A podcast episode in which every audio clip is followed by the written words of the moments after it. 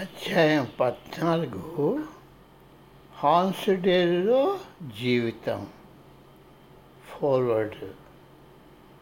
నేను స్వామీజీ ప్రక్కన నిల్చుని ఉండి ఆయనతో, ఇన్నాళ్ళు మీతో గడిపిన సంవత్సరాల్లో నాలో ఏమాత్రమైన పురోగతి కనిపించిందా అని అడిగాను. ఓ తప్పకుండా, ఒక అంగుళంలో పదో వంతు అని ఆయన జవాబు చెప్పారు. ఎందుచేతను అది నన్ను అసంతృప్తి పరచలేదు. ఆరంగనాథు కన్నీళ్ల మధ్య, మామ మిగతా అంచెరగణం చికాగోలో ఉండిపోతూ వీడ్కోలు పలికేక డిసెంబరు పదకొండు పంతొమ్మిది వందల డెబ్భై ఏడవ తేదీన ఈదురుగాలు, మంచు తుఫానుల మధ్య హాన్స్ డేలకు మా బృందం చేరింది.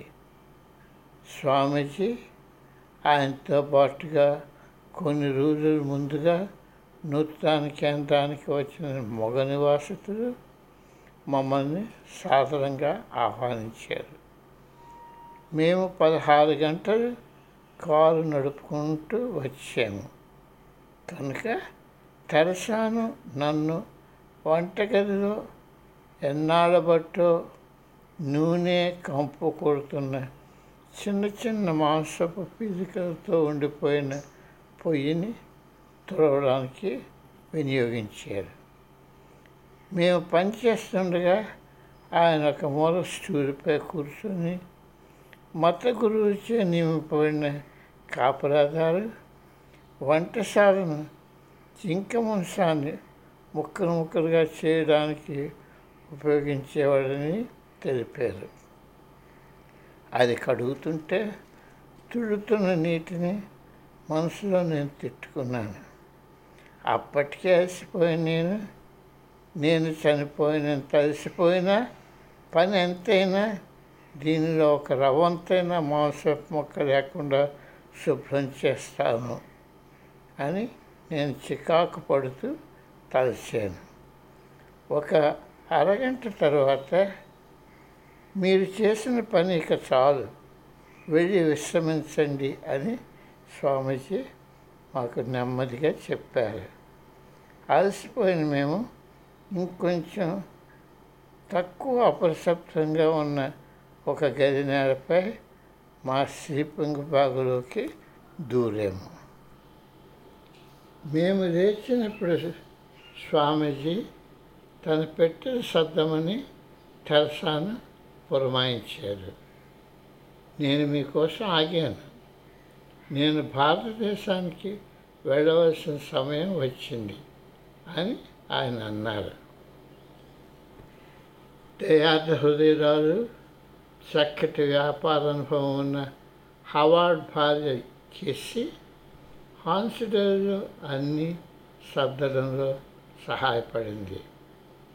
ఆ ప్రదేశాన్నంతా శుభ్రంగా తుడుస్తూ నివాసయోగ్యంగా చేసాము. నేను, తెరసా మాకున్న సమస్త సామాన్లు, అదే ఫర్నిచరు, కుర్చీలు మొదలుగా గలవి ఈ కొత్త ఇన్స్టిట్యూట్కి ఇచ్చినా అవి ఈ పెద్ద భవంతికి ఏమీ సరిపోలేదు. నేను ఈ ఊరు దినపత్రికలో ఒక న్యూయార్క్ కాలేజీ వారి ఫర్నిచరు, క్లాస్ రూమ్ సామాన్లు వేలం అవుతుందన్న ప్రకటన చూశాను. సమంగా మాకు అవసరమైన సమయం. అద్దెకు తీసుకుని వచ్చిన లారీలలో మేము అక్కడికి కావలసిన కుర్చీలు, డైనింగ్ బల్లలు, మంచాలు, పరుపులు, లాంతర్లు, వంట సామాగ్రి అని అన్నీ కొని తెచ్చుకోవడానికి పరిగెత్తాము. తర్వాత పెయింటింగ్ మొదలుపెట్టాము. ఇంతకుముందు సెమినరీలో నివసిస్తున్న యువ బృందం వేసిన ముదురు ఎరుపు రంగుకు బదులు గోడలకు తెల్లటి రంగు వేసి ధ్యానం కోసం తయారు చేసాము. డైనింగ్ హాల్ను భోజనాలకు సరిపడేలాగా ఉండేటట్టు తయారు చేసాము.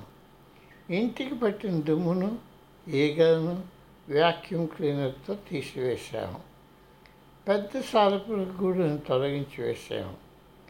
వ్యవసాయ పనిముట్లను శుభ్రం చేసాము. సంచులలోనున్న చెత్తా చెదాన్ని చెద్దా చెదారాన్ని తీసి పారవేసాము. హీటింగ్ ప్లాంట్ శీతాకాలంలో గదులను వేడిగా ఉంచేటటువంటి పరికరాన్ని మరలా పనిచేసేటట్టు చేశాము. పైకప్పు భాగాలను తనిఖీ చేశాము. మురుగునీరు పోయే పైపులకు కావలసిన మరమ్మతులు చేసాము. తివాసీలు పరిచాము. గుబురుగా పెరిగిన గడ్డిని సమంగా కత్తిరించాము. ఇదంతా కష్టతరమైన పని అయినా దాన్ని చేయించడంలో మేము దాన్ని చేయడంలో మేము ఆనందించాము. బయట వేస్తున్న చక్కటి గాలి ఇదంతా మన భవిష్యత్తును రూపకల్పన చేస్తున్నారని గుర్తుకు తెస్తున్నారు. ఆ సంవత్సరం భారతదేశంలో ఎక్కువగా ఉండకుండా స్వామీజీ వేగం హాన్స్ డేలకు తిరిగి వచ్చి వేశారు. అది మాకు దుగినీకృత ఉత్సాహం కలిగించింది. ఈ పునరుద్ధరణ కార్యక్రమం కొనసాగుతున్న రోజుల్లో ఆయన తొందర పట్టకుండా ఇబ్బంది పట్టకుండా అందరి చేత పని చేయించగలిసిన ఆయన సామర్థ్యం నన్ను ఆశ్చర్యకరం చేసింది. ఆయన అన్నవన్నీ ఒప్పుకోవడంలో అభ్యంతరం చెప్పడానికి అవకాశం ఉంది, కానీ ఆఖరిలో ఆయన చెప్పిందే సబబని కనిపించేది. ఆయన పనులను పురమాయించడంలో అత్యుత్సాహం చూపించడం సున్నిత మనుషులకు కష్టపెట్టేదిగా ఉన్న నాకు మటుకు ఆయన గొప్పతనం చాటుకోవడానికి మమ్మల్ని వాడుకుంటున్నారని నాకెప్పుడు అనిపించలేదు. మొహమాటం లేకుండా ఏమీ దాచుకోకుండా ఆయన ఉండేవారు.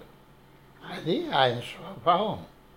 అంతేకాని అధికారం చలాయించడం అహంకారం ప్రదర్శించడం ఎప్పుడూ లేదు. ఆయనకు మానవ స్వభావంపై అమితమైన గౌరవం. అప్పుడున్న విషయంపై ఆయన మనసులో ఉన్నమాట ఇతరులకు వ్యక్తపరిచేవారు, కానీ అవతల వారిని భయపెట్టి పనులు చేయించడం ఆయనకు అలవాటు లేదు. ఆయనకున్న తప్పులు పట్టిక నేను తయారు చేయాలంటే నా ఉద్దేశంలో అవి ఈ క్రిందవి. అవతల వాళ్ళకున్న జయాల్లో అత్యుత్సాహం చూపించడం, ఆయన భవిష్యత్ ప్రణాళికపై ఇతరులు ప్రతిస్పందించడంలో తీసుకునే ఆలస్యానికి అతని ఓర్పు.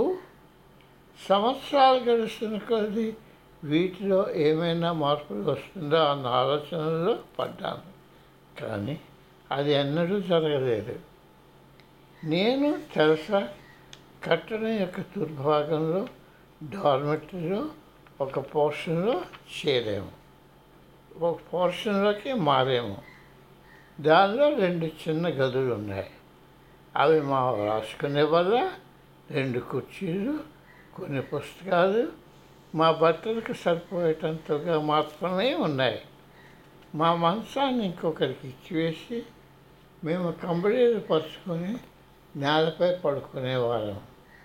తర్వాత ఆ కంబళీలను మడతపెట్టి అలమారులో పెట్టేసేవాళ్ళం. అది నివాసయోగ్యమే కాక తెరసాకది ఎంతో అద్భుతంగా కనిపించేది. ఎందుచేతనంటే ఆ అంతస్తులో ఉన్న స్నానాల గదుల్లో మా దానికి ఒక్కదానికే బాత్ టబ్ ఉంది. అక్కడ ఏడు సంవత్సరాలు జీవించాక స్వామీజీ హాస్యంగా మా ఇద్దరిని తన సహస్వాములు అనేవారు. ఏమీ లేవు, ఏమీ అక్కర్లేదు, ఏమీ తెచ్చుకునే అవసరం లేదు. రెండవ అంతస్తులో మహిళా నివాసితులు ఉండేవారు.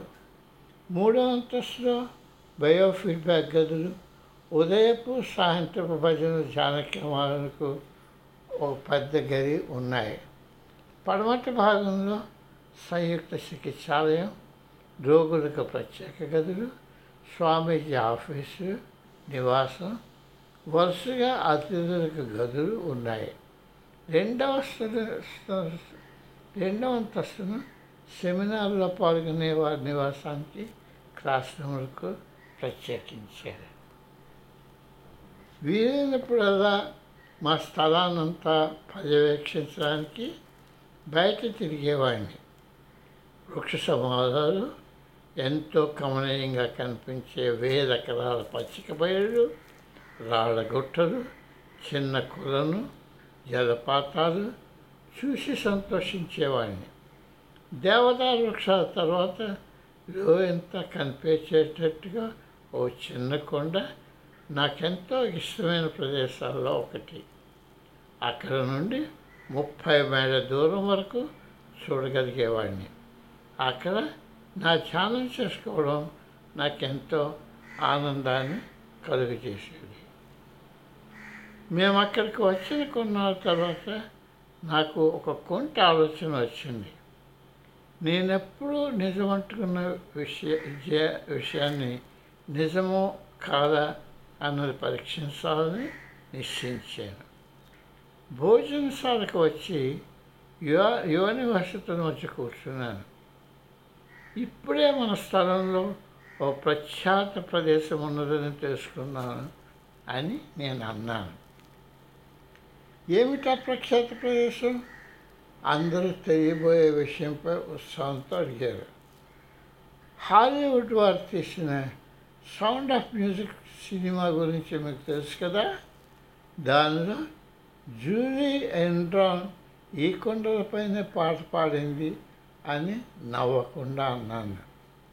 అందరికీ వింతగాను, కొంతవరకు అనుమానాస్పదంగానూ కనిపించిన నేను చెప్పింది నిజమే వారిని వారు తక్కిన వారితో పంచుకోవడానికి ఒక మంచి వార్త ఉండాలని ప్రతి వారు కోరారు.